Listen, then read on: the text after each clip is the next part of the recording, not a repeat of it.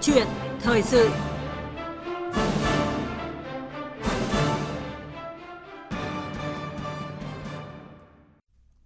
Thưa quý vị, thưa các bạn, các chính sách thu hút nhân tài ở Hà Nội hiện tại mới chỉ tập trung vào tuyển dụng đối với một số đối tượng cụ thể, chưa chú trọng đến môi trường làm việc, mức lương, thu nhập, cơ hội học tập cũng như là thăng tiến và các chế độ đãi ngộ khác chưa tạo được sự cạnh tranh so với khu vực tư nên chưa đủ sức hấp dẫn. Đây là thực tế được Thường trực Ủy ban Pháp luật của Quốc hội nêu tại phiên họp thứ 26 của Ủy ban Thường vụ Quốc hội khi bàn về dự án luật thủ đô sửa đổi diễn ra vào ngày 20 tháng 9 vừa qua. Có thể thấy Hà Nội đang rất cần nguồn nhân lực chất lượng cao bởi đây là lực lượng có đóng góp quan trọng vào phát triển thủ đô. Dự thảo luật thủ đô sửa đổi sẽ được trình Quốc hội xem xét vào kỳ họp tháng 10 tới, quy định cụ thể về đối tượng thu hút chế độ đãi ngộ nhân tài. Luật hóa cơ chế thu hút đãi ngộ nhân tài trong luật thủ đô sửa đổi có thực sự trao cơ hội cho nhân tài thể hiện phát triển và khơi thông những điểm nghẽn trong thu hút nguồn lực con người hay không? Đây là nội dung được chúng tôi bàn luận trong câu chuyện thời sự với sự tham gia của tiến sĩ Chu Mạnh Hùng, Bí thư Đảng ủy, Chủ tịch Hội đồng trường Trường Đại học Luật Hà Nội. Bây giờ mời biên tập viên Minh Châu bắt đầu cuộc trao đổi với vị khách mời. Vâng, xin cảm ơn tiến sĩ Chu Mạnh Hùng đã tham gia chương trình. À, xin chào biên tập viên, chào thính giả của Đài Tiếng Nói Việt Nam. Trước tiên mời quý vị và các bạn cùng khách mời nghe một tổng hợp ngắn sau đây. Theo nghị quyết 14 của Hội đồng Nhân dân thành phố Hà Nội về chính sách trọng dụng nhân tài trong xây dựng phát triển thủ đô, ban hành năm 2013, thủ khoa xuất sắc nếu về công tác tại Hà Nội sẽ được hưởng chính sách ưu đãi. Theo đó, họ được hỗ trợ một lần bằng 20 tháng lương tối thiểu. Sau 2 năm làm việc sẽ được ưu tiên cử đi đào tạo sau đại học trong nước hoặc nước ngoài, được hỗ trợ kinh phí làm khóa luận. Tuy nhiên, họ cũng phải cam kết làm việc cho thành phố 7 năm nếu hưởng mức hỗ trợ. Dù ưu đãi như vậy, nhưng nhiều thủ khoa không mặn mà về Hà Nội công tác theo thống kê, từ năm 2013 đến năm 2022, chỉ có 55 thủ khoa xuất sắc ở các trường đại học về làm việc tại Hà Nội, trong đó 43 công chức, 12 viên chức. Quá trình công tác, 9 công chức từng là thủ khoa xuất sắc xin chuyển công tác ra ngoài và 5 công chức xin thôi việc. Vâng ạ, à, tổng hợp vừa rồi thì cho thấy cái thực tế gì trong chính sách thu hút đãi ngộ và giữ chân nguồn nhân lực chất lượng cao ở thủ đô Hà Nội, thưa tiến sĩ Chu Mạnh Hùng ạ? Ờ, thưa biên tập viên, ờ, từ năm 2012 đến nay như con số thống kê thì chúng ta thấy là Hà Nội thu hút được 55 ờ, thủ khoa xuất sắc các trường đại học cao đẳng vào làm công chức viên chức cho thành phố Hà Nội. Và ngoài 55 công chức viên chức, thì chúng ta cũng thấy một cái con số là Hà Nội thu hút được 77 là các ờ, người, những người có năng lực ở trong lĩnh vực ờ, thể thao về công tác cho thành phố và thu hút được 32 là bác sĩ nội trú về làm việc trong lĩnh vực y tế cho thành phố. Tuy nhiên thì ờ, qua một cái khoảng thời gian như chúng ta đã thấy, thì cũng có những công chức, viên chức là xin thôi việc hoặc là chuyển ra công tác bên ngoài. Thế thì cái thực tế đó của Hà Nội cũng như là một số địa phương khác ở Việt Nam như thành phố Hồ Chí Minh hoặc là Đà Nẵng thì chúng ta thấy rằng là nó có cái bất cập trong cái chính sách thu hút và trọng dụng nhân tài. Bất cập ở đây chính là ở chỗ, đó là chúng ta mới chỉ chú trọng đến cái việc tuyển dụng. Thế còn chế độ đãi ngộ, môi trường làm việc, chính sách đối với nguồn nhân lực chất lượng cao nói chung và nhân tài nói riêng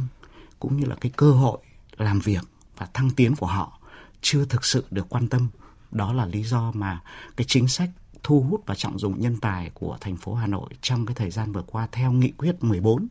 của Hội đồng Nhân dân thành phố chưa đạt được những cái hiệu quả như mong muốn.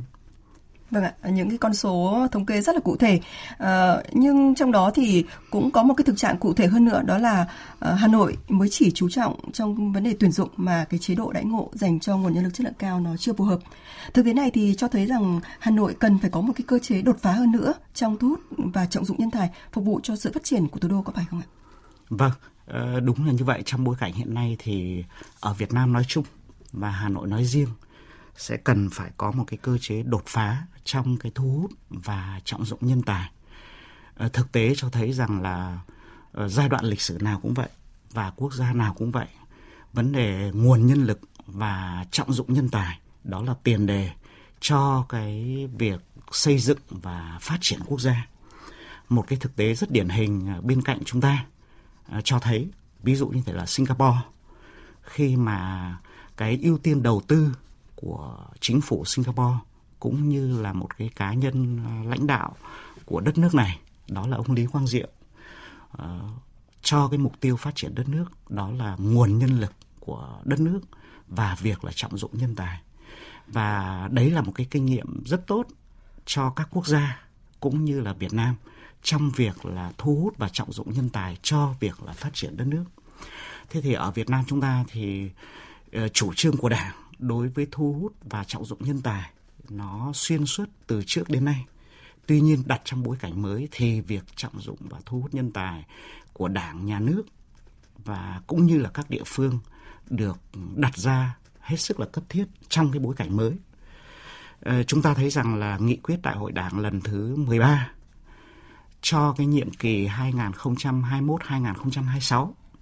và nhìn rộng hơn là cho cái việc thực hiện khát vọng phát triển đất nước đến năm 2030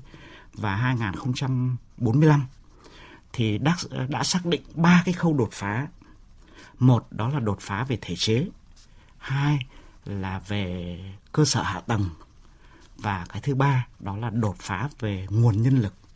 Và trong cái đột phá về nguồn nhân lực đó thì cái trọng dụng và thu hút nhân tài đó là cái chủ trương mà đảng đã xác định cho cái mục tiêu phát triển đất nước trong giai đoạn mới. Và trên nền tảng cái chủ trương đó của đảng cộng sản việt nam, thì các địa phương à, trong đó là có thành phố hà nội, cũng xác định cái mục tiêu phát triển của hà nội trong trước mắt và lâu dài là về thể chế, về cơ sở hạ tầng và về nguồn nhân lực, trong đó có trọng dụng và thu hút nhân tài cho thủ đô và trong cái hội nhập quốc tế ngày hôm nay và yêu cầu của phát triển quốc gia, thì rõ ràng chúng ta thấy rằng là chỉ số phát triển quốc gia cũng như là các quốc gia cạnh tranh với nhau, đó là nền kinh tế tri thức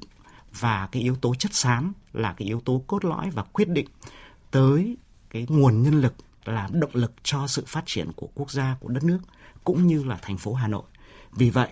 thì Hà Nội với tư cách là trung tâm chính trị, hành chính, văn hóa, khoa học, kinh tế, xã hội của đất nước cũng như là hội nhập quốc tế rất cần đến nguồn nhân lực có chất lượng và việc thu hút trọng dụng nhân tài và vì vậy thì việc thu hút và trọng dụng nhân tài phải là khâu đột phá cho sự phát triển của thành phố trong trước mắt và trong tương lai. Vâng ạ, à, tiến sĩ Trung Anh Hùng thì vừa thông tin à, một cách khái quát về chính sách thu hút trọng dụng nhân tài của Việt Nam nói chung. Đó là một chương trình lớn, một chủ trương lớn được Đảng ta xác định. À, riêng với Hà Nội, ờ, sau 10 năm triển khai thì nghị quyết số 14 của Hội đồng Nhân dân thành phố Hà Nội về thu hút trọng dụng nhân tài ờ, đã bộc lộ những cái bất cập và dự thảo luật thủ đô sửa đổi do Bộ Tư pháp soạn thảo ờ, có điều 18 quy định riêng về thu hút trọng dụng và phát triển nguồn nhân lực chất lượng cao.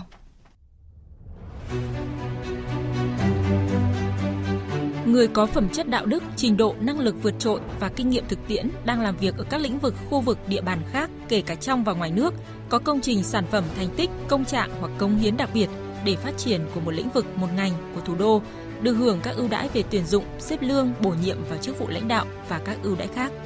Người đứng đầu cơ quan, tổ chức, đơn vị của thành phố Hà Nội được quyền xét tuyển và tiếp nhận những người quy định tại khoản 1 điều này và làm việc tại các cơ quan, tổ chức, đơn vị mình ký hợp đồng với mức lương, chế độ đãi ngộ theo cơ chế thỏa thuận đối với một số vị trí việc làm trong cơ quan, tổ chức đơn vị mình cần sự đảm nhiệm của người quy định tại khoản 1 điều này. Chủ tịch Ủy ban nhân dân thành phố Hà Nội, người đứng đầu cơ quan chuyên môn thuộc Ủy ban nhân dân thành phố Hà Nội, Chủ tịch Ủy ban nhân dân thành phố thuộc thành phố Hà Nội được ký hợp đồng với người thuộc nguồn nhân lực chất lượng cao từ khu vực ngoài nhà nước vào làm việc và đảm nhiệm chức vụ lãnh đạo quản lý các đơn vị sự nghiệp công lập trong các lĩnh vực khoa học, công nghệ, văn hóa, thể thao, y tế, giáo dục và đào tạo.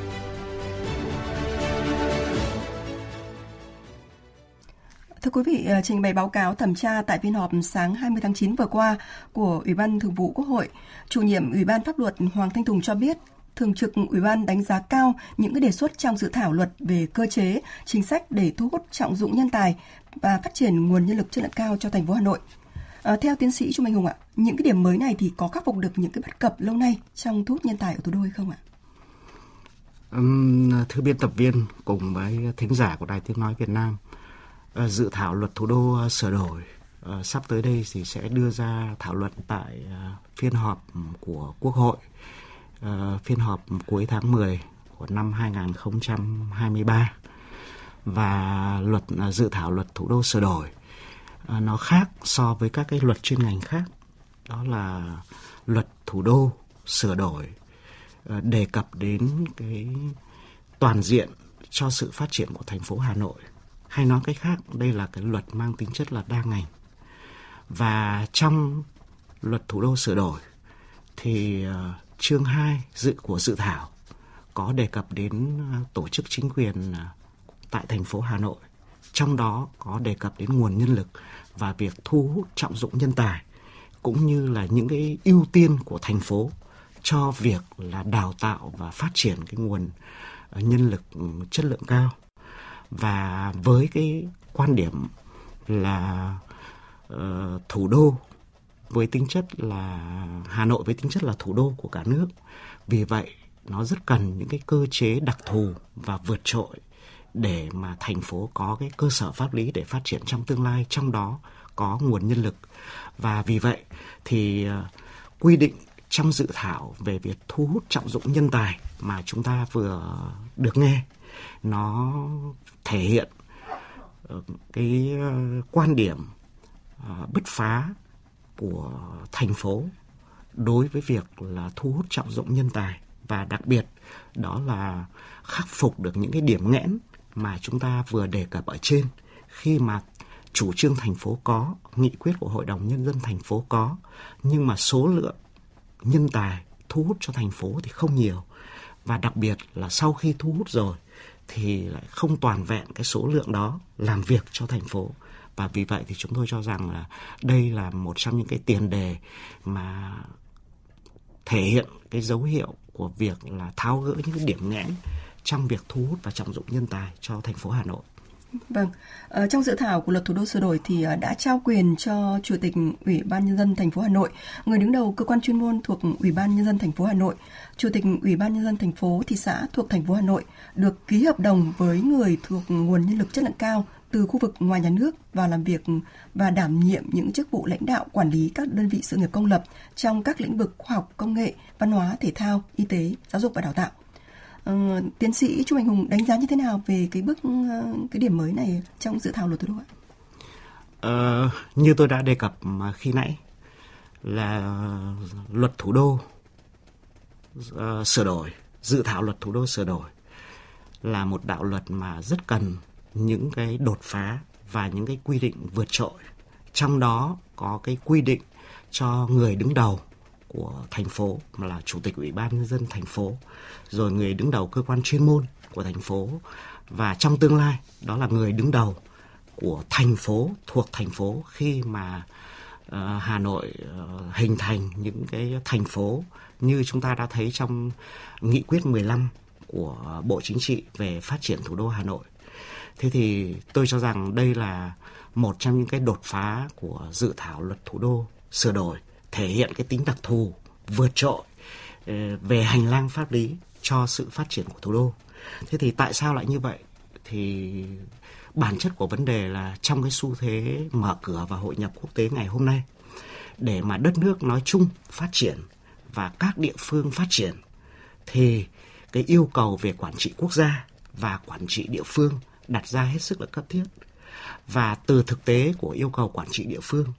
rất cần cái sự phân quyền mạnh mẽ của trung ương cho địa phương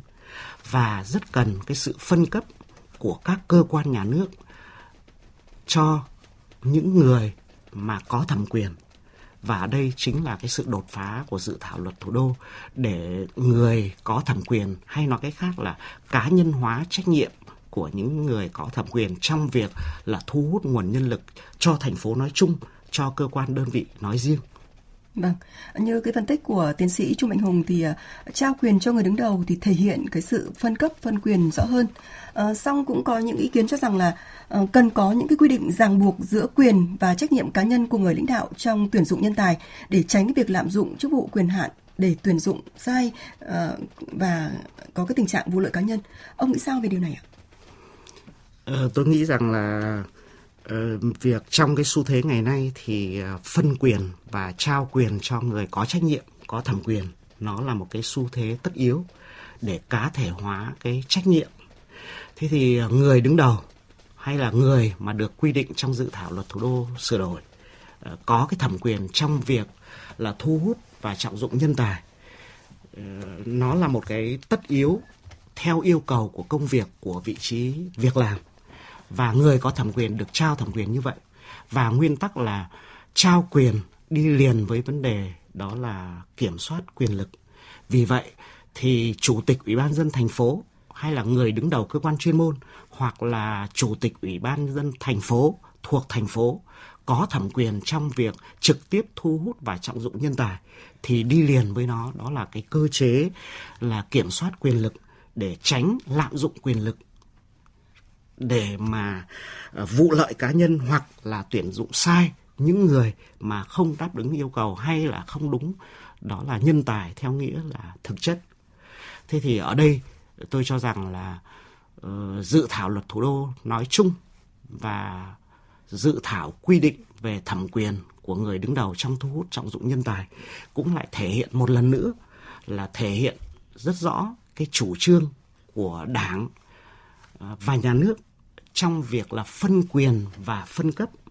cho, từ trung ương cho địa phương, rồi cho những người đứng đầu và những người có thẩm quyền. Thế thì quan điểm này được thể hiện rất rõ trong việc thu hút và trọng dụng nhân tài. Vấn đề đặt ra đó là trách nhiệm của người có thẩm quyền trong thu hút, trọng dụng nhân tài. Và đi liền với trách nhiệm đó đó là cái cơ chế kiểm soát, cơ chế kiểm soát bằng quy định của thể chế bằng được ờ, thể hiện thông qua sự ờ, đánh giá qua thực tiễn công việc cũng như là khả năng đóng góp và cái hiệu quả mà cái nguồn nhân lực được thu hút với tính cái chất là nhân tài đã thể hiện ở cơ quan đơn vị và cái công việc mà mình được làm. À, khi đề cập đến vấn đề này thì cũng một cái vấn đề nữa mà cũng cần trao đổi thêm đó là trong dự thảo luật thủ đô thì có đề cập đến việc thu hút trọng dụng nhân tài cho những lĩnh vực mà thành phố cần. Vâng. Và cũng trong dự thảo luật thủ đô thì cũng có đề cập đến việc là những lĩnh vực ưu tiên về để phát triển cái nguồn nhân lực chất lượng cao thì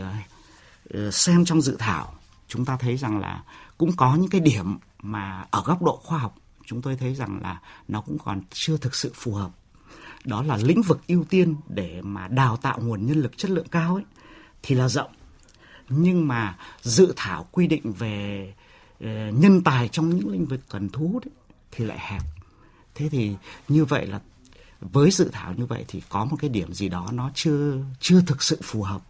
mà nó chưa thông suốt giữa cái ưu tiên đào tạo để nguồn nhân lực chất lượng cao với những nhân tài mà thành phố là cần thu hút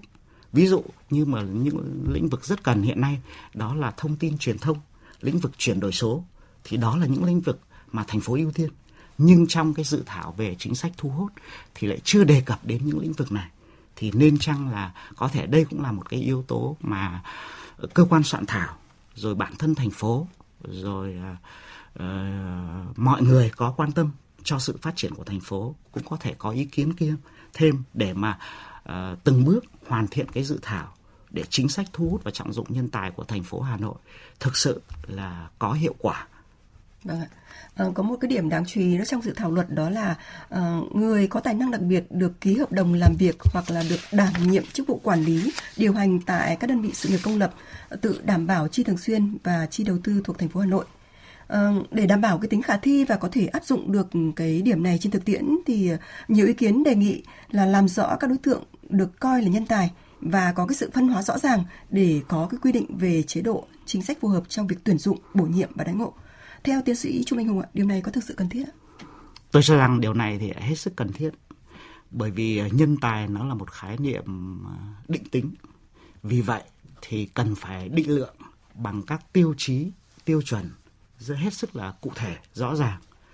Và tiêu chí, tiêu chuẩn như vậy nó sẽ là cơ sở để người có thẩm quyền là tuyển dụng, trọng dụng, bố trí, sắp xếp vị trí việc làm và đi liền với nó đó là đãi ngộ chế độ chính sách lương bổng phù hợp với cái nhân tài mà được tuyển dụng. Thế thì cũng rất mừng ở chỗ là trong cái bối cảnh là Hà Nội ờ, đang ờ, thực hiện cái chính sách thu hút và trọng dụng nhân tài thông qua dự thảo luật thủ đô sửa đổi thì ngày 31 tháng 7 năm 2023 Thủ tướng Chính phủ đã ký cái quyết định 899 về chiến lược thu hút và trọng dụng nhân tài ở Việt Nam. À, thì trong đó thì cũng đã có cái phân loại đối với những nhân tài mà Việt Nam cần thu hút và đó cũng là một cái căn cứ để Hà Nội cũng có thể là tham khảo. Và theo 8 quyết định 899 của Thủ tướng Chính phủ thì chúng ta cũng là được có bốn cái nhóm mà người ta phân loại. Một đó là học sinh sinh viên à, tốt nghiệp thủ khoa xuất sắc. À, hai đó là những người có học hàm, học vị, có các công trình, các đề án mà có đóng góp đối với thành phố, à, đối với đất nước quốc gia. Thứ ba đó là những người mà công tác trong hệ thống chính trị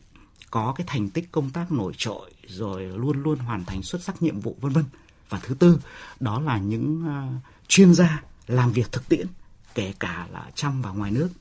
Thế thì đây là những cái tiêu chí để mà phân loại đối với nguồn nhân lực chất lượng cao nói chung và nhân tài nói riêng. Và căn cứ vào cái tiêu chí này, người có thẩm quyền sẽ tuyển dụng, trọng dụng, bố trí sắp xếp vào vị trí việc làm phù hợp và đồng thời đi liền với nó đó là chế độ chính sách và vâng. các vấn đề khác có liên quan. Vâng, à, đãi ngộ qua chính sách tiền lương thì không chỉ cần thiết với Hà Nội mà cần thiết với tất cả các địa phương. Có ý kiến cho rằng là ngoài cái chính sách tiền lương thì Hà Nội cũng cần quan tâm xây dựng môi trường làm việc văn hóa hiện đại, thân thiện, dân chủ để cạnh tranh lành mạnh và những cái điều kiện về cơ sở vật chất cũng cần được cải thiện để góp phần khích lệ cái tinh thần sáng tạo và nâng cao chất lượng hiệu quả lao động cho người lao động. À, tiến sĩ Trung Anh Hùng có đồng ý với quan điểm này không ạ? Ờ, với cái quan điểm này thì ờ, tôi cho rằng là hoàn toàn là hợp lý và đó là cái quan điểm mà bản thân nhà quản lý, bản thân giới nghiên cứu và bản thân người được coi là nguồn nhân lực chất lượng cao và nhân tài người ta quan tâm. Bởi lẽ là một trong những cái quay trở lại cái ý ban đầu mà chúng ta trao đổi với nhau, đó là một trong những cái mà hiệu quả chưa cao của trọng dụng nhân tài trong thời gian vừa qua đó là chúng ta mới chỉ chú trọng đến khâu tuyển dụng thế còn uh, Ờ, bố trí vị trí việc làm ờ, môi trường làm việc, điều kiện để nhân tài phát huy khả năng và năng lực của mình, chúng ta lại chưa quan tâm và chú trọng. Vì vậy, để thu hút và trọng dụng nhân tài cho thủ đô, thì vấn đề trọng dụng ờ, bố trí điều kiện làm việc, cơ sở vật chất, rồi môi trường và văn hóa nơi làm việc là những cái yếu tố đồng bộ để một là thu hút được nhân tài, thứ hai nữa là trọng dụng nhân tài và quan trọng hơn đó là giữ chân được nhân tài để nhân tài phát huy năng lực khả năng của mình cống hiến cho thủ đô Vâng ạ, ờ, cảm ơn những cái phân tích của tiến sĩ Trung Mạnh Hùng. Thưa quý vị và các bạn, thu hút trọng dụng nhân tài là vấn đề luôn được Đảng, Nhà nước quan tâm. Quản trị và sử dụng nhân tài tốt cũng chính là hệ giá trị quốc gia. Với Hà Nội, thủ đô của cả nước, luật hóa cơ chế thu hút đãi ngộ nhân tài trong luật thủ đô sửa đổi lần này được kỳ vọng là thể sẽ thực sự trao cơ hội cho nhân tài thể hiện và phát triển. Đây cũng là bước thể chế hóa các quan điểm định hướng phát triển thủ đô Hà Nội được đặt ra trong các nghị quyết của Bộ Chính trị, tạo cơ chế đột phá, huy động mọi nguồn lực, khai thác hiệu quả các tiềm năng thế mạnh của thủ đô, đưa thủ đô tiếp tục phát triển nhanh và bền vững.